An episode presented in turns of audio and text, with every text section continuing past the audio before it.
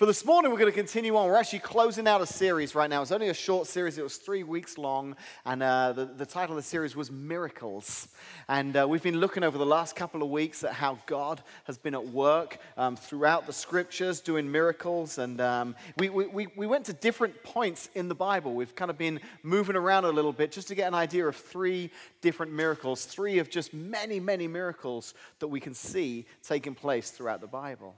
So, just to kind of remind you, if you've um, not been here before, to kind of fill you in on, on what, we, uh, what we think a miracle is. So, the dictionary refers to it as this um, The dictionary says that a miracle is an effect or extraordinary event in the physical world that surpasses all known human or natural powers, and it's ascribed to a supernatural cause.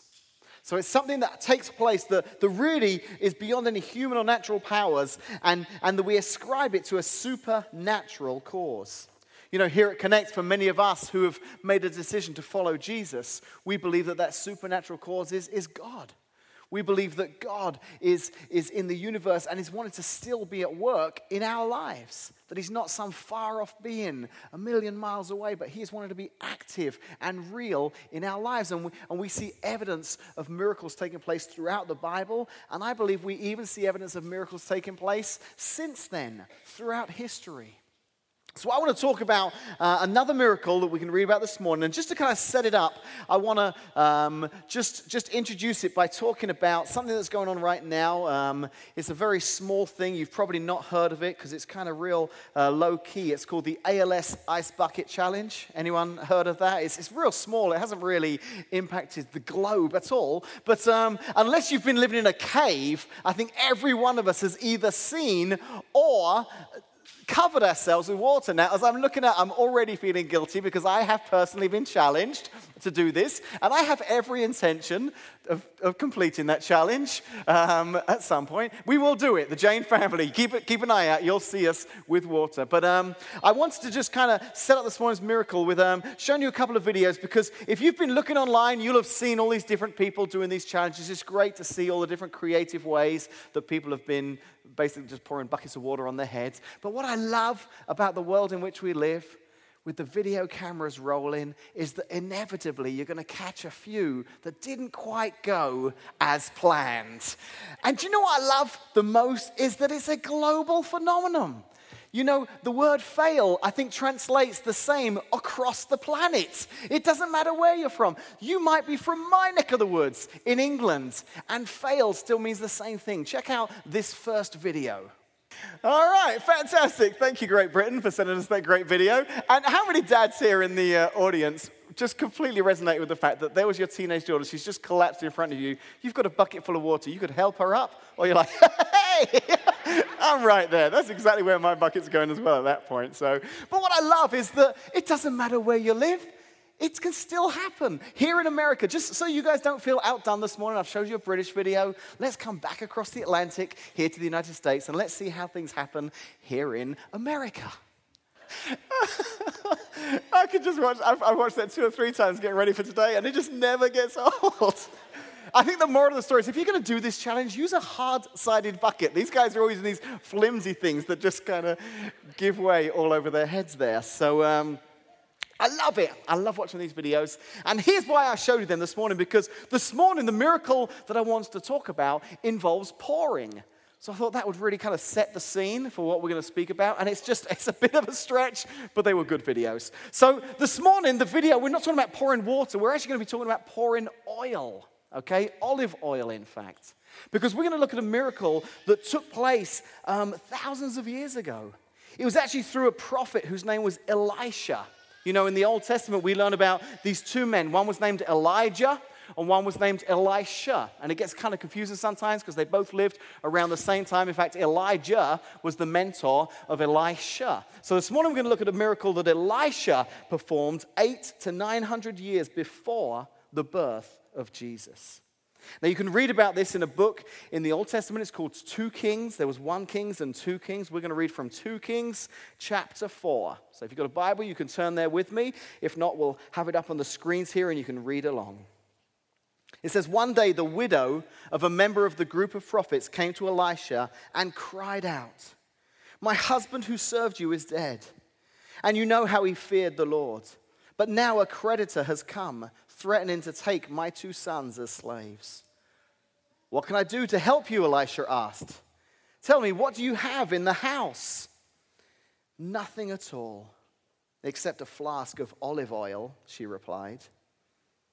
So Elisha said, Borrow as many empty jars as you can from your friends and your neighbors. Then go into your house with your sons and shut the door behind you. Pour olive oil from your flask into the jars, setting each one aside when it is filled.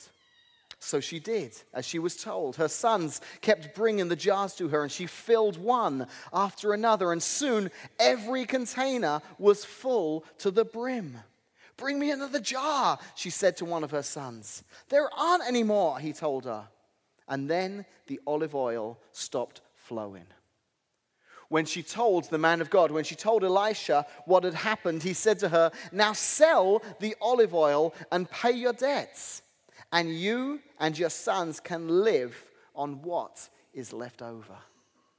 So we see this amazing miracle take place where all she had was this tiny piece, tiny flask of olive oil. And Elisha says, just grab some jars and, and just start filling. And just miraculously, the, the oil just never stops flowing. And she fills jar after jar after jar. And, and before you know it, she's got all these jars and she's able to sell some. She's able to live with the others, and her problems are solved. You know, the last two weeks we, we looked at miracles involving healing. Last week we looked at Peter and John, two of the disciples, how they were able to heal a, a lame man who was sat outside of the, the temple. The week before that, we, we looked at a story of Jesus, how he healed a man that was lowered down uh, through the roof on a mat. But this week we're actually going to look at a different kind of miracle. This week it's not healing, it's provision. We're going to look at how God miraculously provided for someone. You know, this isn't the only time we read of this kind of miracle. You may be familiar with the miracle that Jesus performed when he turned five loaves and two fishes into a miraculous amount to feed enough for 5,000 people. So, this is another example of, of a provision miracle. What we learn about this widow is that she's in debt. We discover that the creditors are at her door. She's about to lose her sons into slavery. So she turns to the only place that she knows she can turn, to the man of God, it says, and she cries out to him for help. And Elisha asks, Tell me, what do you have in the house? So picture that. She's come to Elisha. She said, Listen, the, the creditors, they're knocking at my door. We are without. We're at our wits' end. It is, it is, we're at the point now of just no return. What can I do? And he says, What do you have in your house? That had to be a strange response to the widow at the time. She probably wasn't expecting a question like that because she was probably coming to Elisha hoping for some kind of financial assistance. Maybe in her mind, she's thought, you know, my, my husband, before he died, he worked with Elisha. He was one of the prophets. And because of that relationship, hopefully they can kind of band together here and maybe they can help me out financially. Maybe they can support me a little bit. But instead, Elisha says, What do you have in her, your house? So naturally, she responds, She says, Well, nothing at all. She's like, Did you not hear me? They're knocking up my door. I got nothing. I mean, except a flask of olive oil. All she had was this little bit of olive oil. Now, in those times, olive oil would have been a, uh, an important commodity to have in your home. They would use it for cooking, preparing the food. They would use it for fuel as well to, to provide heat and light. So, olive oil had a lot of uses. So, it's not that it was a bad thing to have, she just only had a little bit. But little did she know that something she considered small and insignificant was all that God needed to perform an amazing miracle.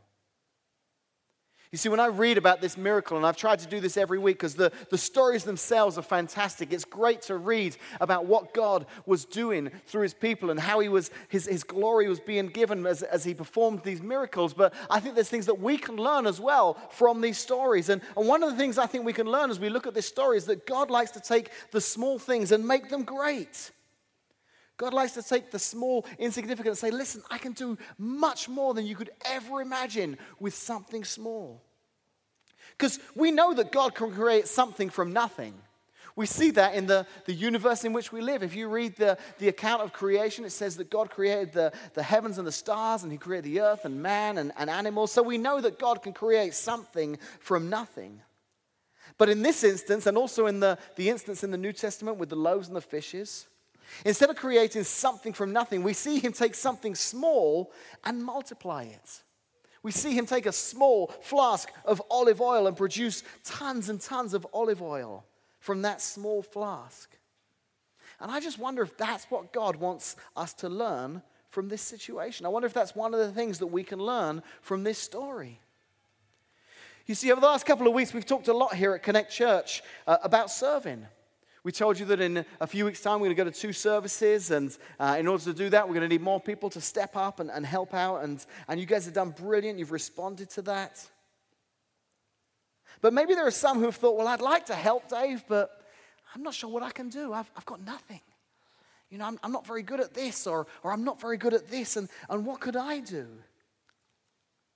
But you may think that what you have is too small, or maybe too insignificant, but God doesn't. You may think that it's, it's your, your time. Oh, Dave, I'm so busy. I'm not sure how much time I can give. You know, with, with all that's going on, I might only be able to serve for a, a small amount of time. Is it worth it?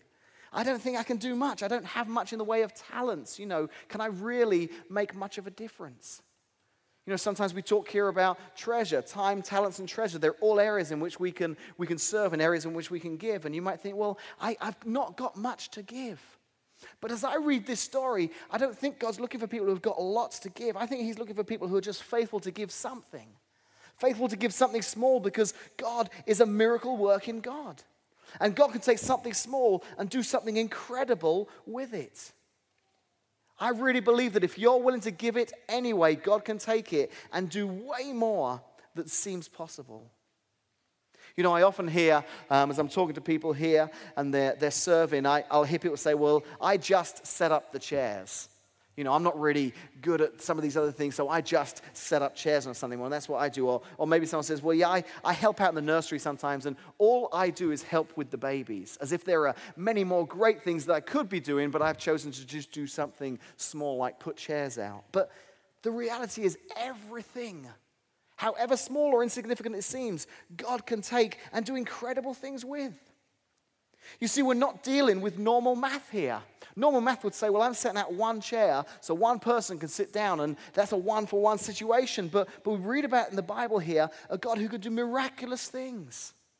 In fact, Paul a guy who writes in the New Testament, he wrote a letter to a church in Ephesus. And in that letter, he said in Ephesians chapter 3, verse 20, when talking about God, he said, He who is able to do immeasurably more than all we ask or imagine. I love that verse that God wants to do immeasurably more. Like you couldn't measure how much more God wants to do in you and through you more than you could ever ask or imagine. And I can ask and I can imagine some pretty big things, and God wants to do immeasurably more. So I think with God's math, you look at it like this I may just be setting out one chair on a Sunday morning, but that one chair allows one person to sit and hear about how much God loves them. And as they're in this environment and they hear how much God loves them, it could change their lives forever. And that chair where they sit this morning, they could discover the plan that God has for their life and for their family and for their kids and for their grandkids. And before you know it, that it's changing their life. It's changing the lives of their friends, their neighbors. And what you did that you thought may have been, well, I was just setting out the chairs, actually has this, this exponential impact on the lives of people. Because I think this story shows us that God wants to take what we think sometimes is small or insignificant and do so much more with it than we could ever imagine. You know, the same is true in our lives. It doesn't just happen here on a Sunday morning in Connect, it happens outside of, his, uh, of the Sunday morning experience as well. I know there are many here this morning that have committed to following Jesus. Many of you here have come and you've made that decision to say, I want Jesus to be the Lord of my life. I want to follow Jesus. I want to serve him in whatever way I can. But I wonder if you've ever found yourself, even as a follower of Jesus, kind of playing down your role. Well, I'm just a housewife. You know, what I do with my life isn't as grand as what that person does over there. I, am just a, I'm just a housewife. I just raise the kids. well, I just, I just work at Caterpillar. It's just a regular job. You know, I'm not doing a job like that, that that changes the world. I'm just here in an office, or maybe I'm just a teacher. You may feel like you've only got a small amount of gifting or talent, but in God's hands, it can be used to impact exponentially more than you can ever, ever imagine. In fact, some may say here this morning, I'm just a teacher. I'm going to talk about this a little bit more at the end. You have no idea the impact that you can have on the world in which you live. What I love about this miracle when I read about this, this widow with the oil is that it shows us that we serve a God who, although he could create something from nothing, he shows us he would rather take something small and multiply it. I think it gives even more glory to God when He takes something small like that and multiplies it. You imagine that widow sharing that story. Guess what? I went to Elisha. And, and, and God, God moved miraculously, and all this oil came from this small flask. It's a miracle. God has provided so much. And I think God wants to perform the same kind of miracle in our lives. He wants to take something small and multiply it. It might be something small in your life, it might be something small that you feel you can give. But even though it's just small, don't, don't hold back from God. Don't say, well, it's just this. Because God's saying, hey, I just want that. That's all I want. Because if you'll give me that, if you'll give me that area of your life, if you'll give me that opportunity to serve, if you'll give me that, that, that talent, that treasure, that time, whatever it may be, and you, you say, well, it's just, I'll take what's just and I'll do something incredible with it. I will multiply and do more than you could ever imagine could happen with that part of your life. I love that element of the miracle. And I really think that's something that we can learn from as we read about this widow with the oil. But I don't think that's the only thing we can learn from that story. I think there's another thing we can learn as we read about this particular miracle. I believe, as I was reading this, that another thing we can learn is that um, we can ask ourselves this question How much are we expecting God to do? In our lives, how much are we expecting God to do? Because I think God actually works within our expectations. I think God says, listen, I want to work in your life, but um, in some ways, I'm actually limited by what you expect me to do, what you allow me to do in your lives. If you expect me to do big things, if you, if you allow me to do big things, if you're willing to open up and say, God, I want you to take every area of my life moving, I will do great things, but it'll always be dependent on how much you're willing to give. And let me explain how I come to that conclusion. It says that they ran out of jars. It says that there came a point where they ran out of jars to fill. The verse says, There aren't any more, he told her. When she cries out to her son, Get me another jar, quick, keep them coming. And he says, There aren't any more. We filled them all. And then the olive oil stopped flowing.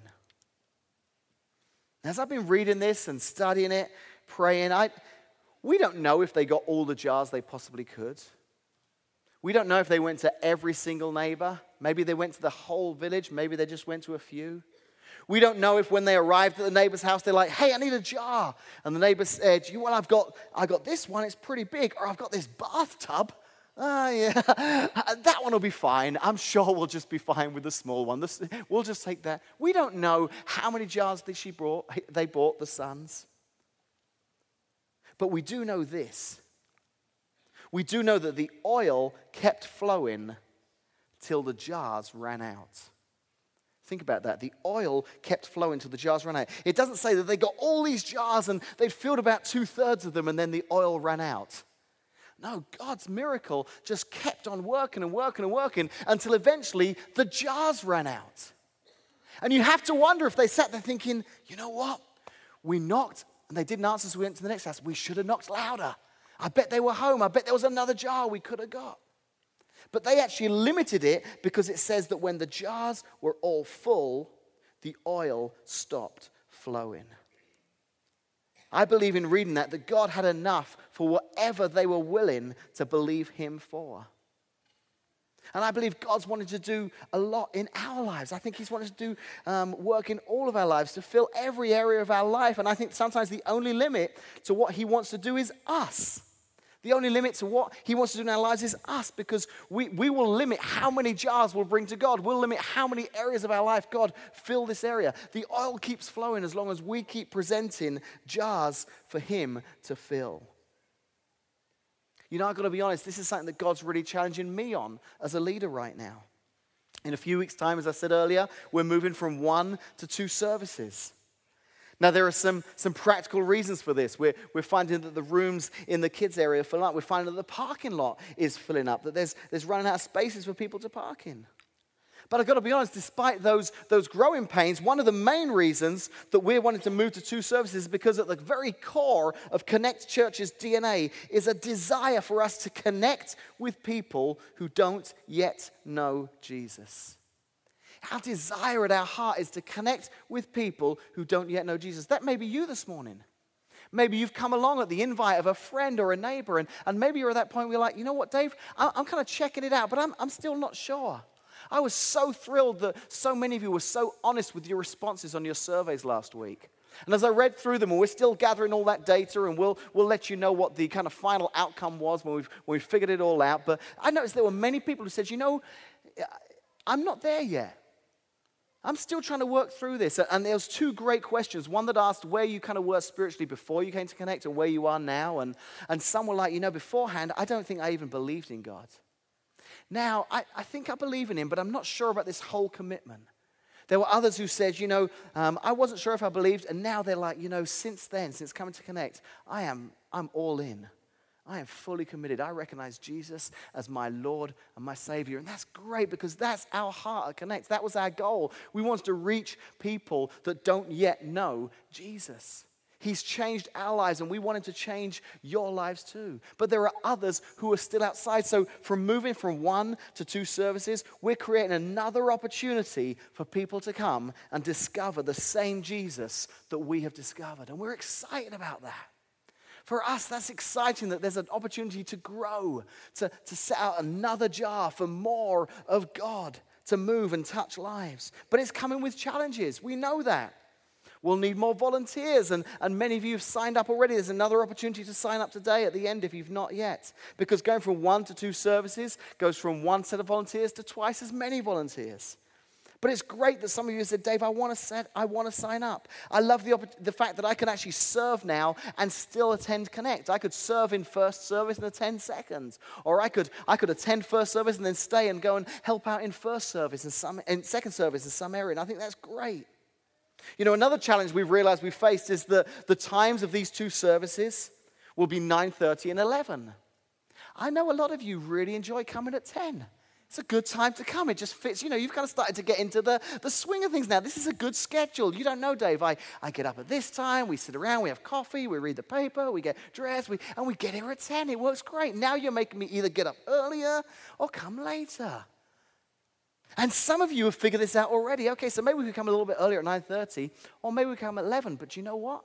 If we come at 11, that means we're not going to get out until after 12. Dave, do you know what happens at 12 on a Sunday? That's right, it's the other football. The other football happens. uh, for those who aren't English. I know football is the only football, but for us Brits, there are two footballs. But that's another sermon for another day. But yeah, so you're like, Dave, we're going to run a bit late. We're going to miss the start of the game. And I realize that's going to be a challenge. But I got three words for you DVR.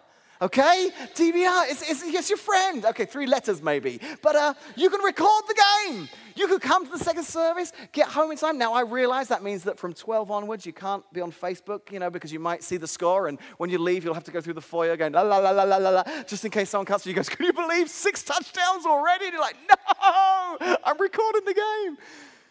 But we've looked at some of these challenges, and we're aware that there are some challenges we're going to have to overcome. But the truth is, I could actually look at these challenges and think, oh, yeah, there's, there's too many things that are going to disrupt. Let's just stick with what we're at. But as I read this miracle, I'm challenged by God to believe for more. I believe God's saying, listen, Dave, I've got this plan to reach more people. God loves them I, as much as I love seeing people come to know Jesus. God loves it even more. He's desperate to have a relationship for people that are far from Him. And he knows that there are others in this community and surrounding areas that still don't know him. So, for us creating a second service, us adding a service, in the future, there may be different challenges that we face and different ways that we have to grow. But my expectations are high. I want to do whatever it takes to facilitate God being able to reach people with the message that He loves them and He wants to know them. All she had to do was find the jars, and God filled them. God is talking to me right now. He's challenging me. All I have to do is create the space, and God will fill it. I know there are challenges and that kind of thing, but God's saying, listen, create the space, and I will fill it. The same can be said in our lives. You know, uh, how much are we expecting God to do? How much are we willing to say, God, I want to give you this area of my life. I want to give you this area of my life. And God says, hey, I will fill whatever you give me. But I'll be limited by what you give me. So, how much of our lives, how much of our, our, our existence, how much of every part of our lives are we going to say, God, this is yours also to fill? You know, I want to finish off this morning by stepping away from this miracle and stepping into our world here just for a second because I'll be really honest with you, this week's been hard for me as a pastor because, you know, we decided several weeks ago that we were going to do this series on miracles. And we knew leading up to um, our, our um, anniversary Sunday, it would be a great series to do and just tell some stories about miracles that we see take place in the scripture, apply some practical um, life lessons from those miracles that we can uh, use to live our lives, and, and, and enjoy seeing what God is up to in, in the Bible. And I actually believe that miracles didn't just happen in the Bible. I think they still happen today in all shapes and sizes, in all forms. Miracles are still taking place today. But what was difficult for me this week was that last Sunday, um, early in the afternoon, I, I got a text of someone here in the church. It was actually a Facebook message. They said, Hey, Dave, you need to pray for this friend of ours. He's, um, he's had to go into hospital. Uh, we don't know what's happening, but we really want, we, he really needs prayer. Would you pray for him? So I shared that, and, and we were praying. And then as the week went on, more and more messages, more and more Facebook posts. And I realized that here at Connect, there were many, many points of connection with this young family in Morton, of this young father, this teacher by the name of Joel Stanfield. He'd had an unexplained uh, medical situation. He collapsed. He was at the hospital. He was on life support. And throughout the week, as I'm preparing this message, and as I'm thinking about this God who performs miracles, I'm seeing posts pop up everywhere in blogs and, and people talking and, and, and newspaper clippings and news articles saying, We've got to pray. We need a miracle. We need a miracle. And so many times I saw those words come up pray for a miracle. Let's pray for Joel. And all week, I know hundreds, maybe thousands of people were crying out to God saying, God, we need a miracle. And I'm thinking about this series about the fact that we're teaching on miracles. And it appears that our prayers went unanswered. Because at the end of last week, the news came out that Joel had passed away. And I, I knew I was going to be speaking about this on Sunday. I knew I couldn't speak about miracles and not talk about this particular subject because so many were crying out to God for a miracle. And I was, I was praying about it and I was talking to some different people. And I wanted to share some of the thoughts I came up with because I know that even if you didn't know this individual, you probably knew someone who did know him. And this has become a very, uh, that's, that's one of the beauties of living in a community like Washington or Morton is we're a very close community. So everyone sometimes is impacted by one family's tragedy. You know, last year at Connect, we did a series. It was very early on in the, the history of the church. It was called 66 Words to Live By. And it was actually a study of the Lord's Prayer the prayer that Jesus himself taught us how to pray. And one of those lines that we looked at that Jesus, Jesus taught us was, Thy kingdom come, thy will be done. He's talking about God. God's will be done on earth as it is in heaven. So Jesus was instructing us there, saying, Listen, when you pray, you can pray for all manner of things, but essentially that, that has to come under this umbrella of saying, But God, thy will be done. We want your will to be done in our life, in our um, in our world. We were praying for a miracle, but ultimately we were praying for God's will to be done. And I'll be honest with you this morning, I don't understand why, but in this instance, God's will was to perform a different kind of miracle. You see, I learned this week, I didn't know this gentleman, but I learned that He loved Jesus. He was a follower of Christ. His families were, were believers. So I learned that even though some were praying for him to be healed, it was a, a different kind of healing because in death, he got the ultimate healing. He is now present with Jesus in eternity, where there is no more sickness and no more pain. So, in essence, our prayers were answered because he was healed. But obviously, many were praying on behalf of the family of this young man because they wanted a healing that would bring him back to be with his wife and to be with his three small children.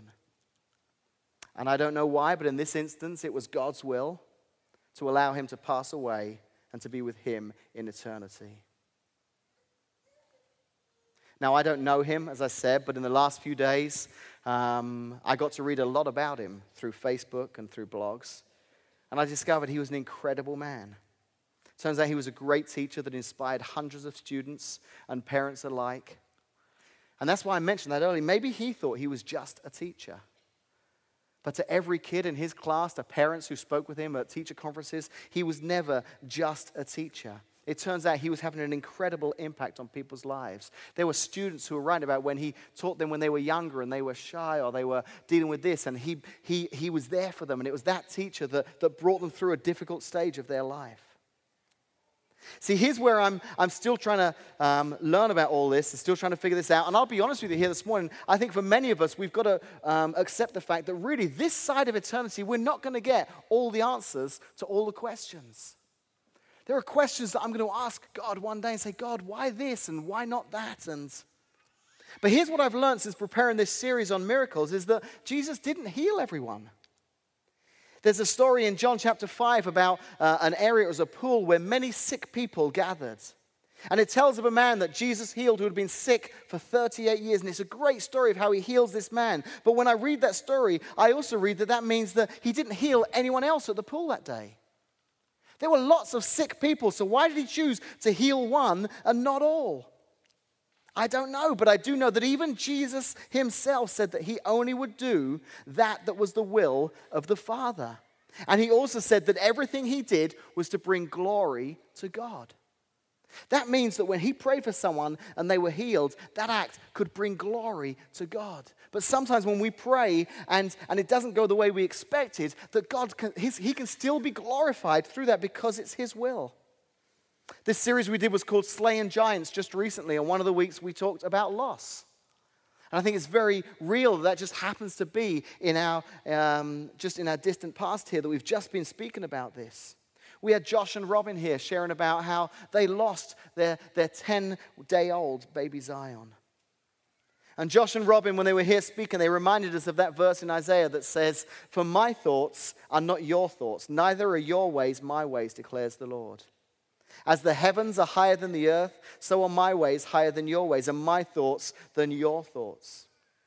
I don't understand God's plan and his purpose in not allowing a miracle to take place when so many were praying and asking God for a miracle. But I do believe, I do believe that somehow through this tragedy, God's name will be glorified. You know, already I've, I've heard stories. I've discovered that, as I said, he and his family loved Jesus.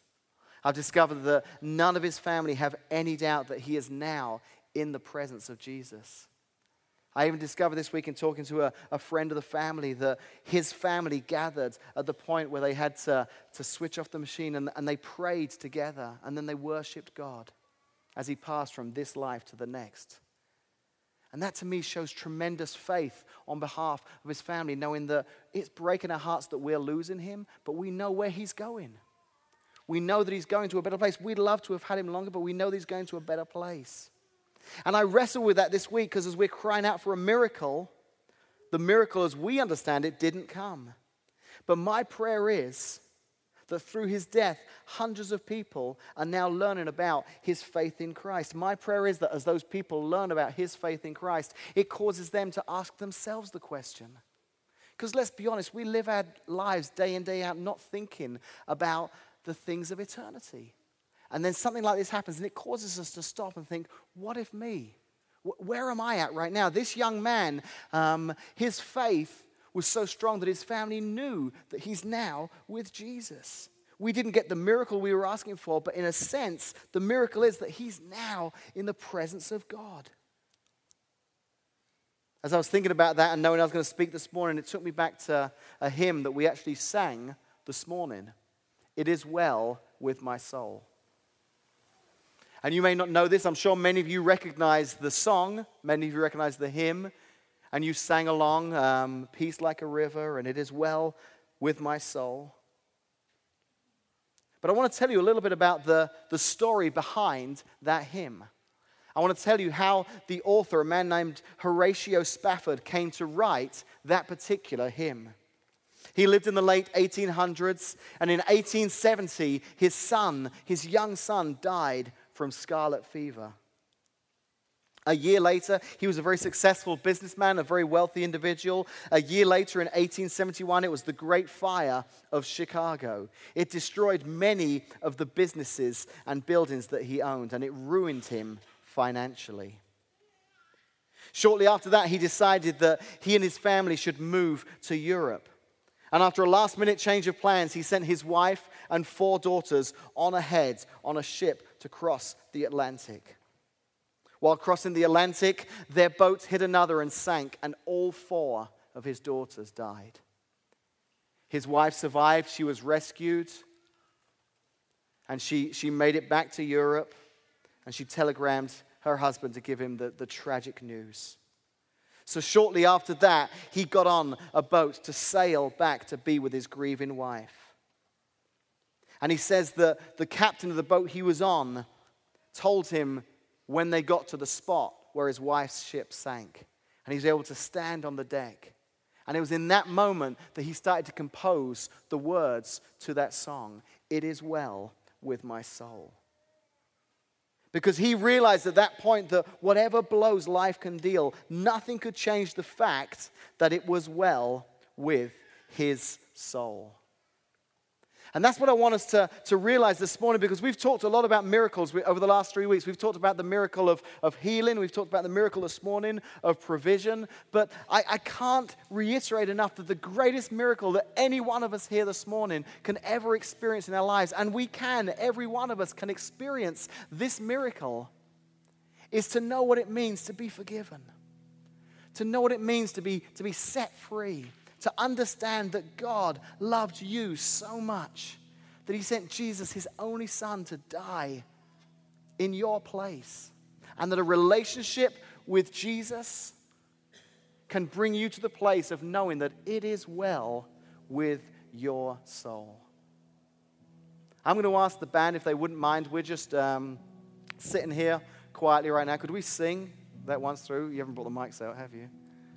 But Dustin can sing it, right? So, just while we're sitting here in a, an attitude of prayer, I'm going to ask Dustin, could you sing the chorus through just once? It is well with my soul. And I want to ask you that question this morning. As they're singing that, and as we're sitting in our seats, could you say that this morning of yourself? It is well with my soul. Because that to me is the miracle of that young man's life. That yes, it was tragic, but it was well with his soul. And a grieving family find hope knowing that they will one day see him again in eternity with God.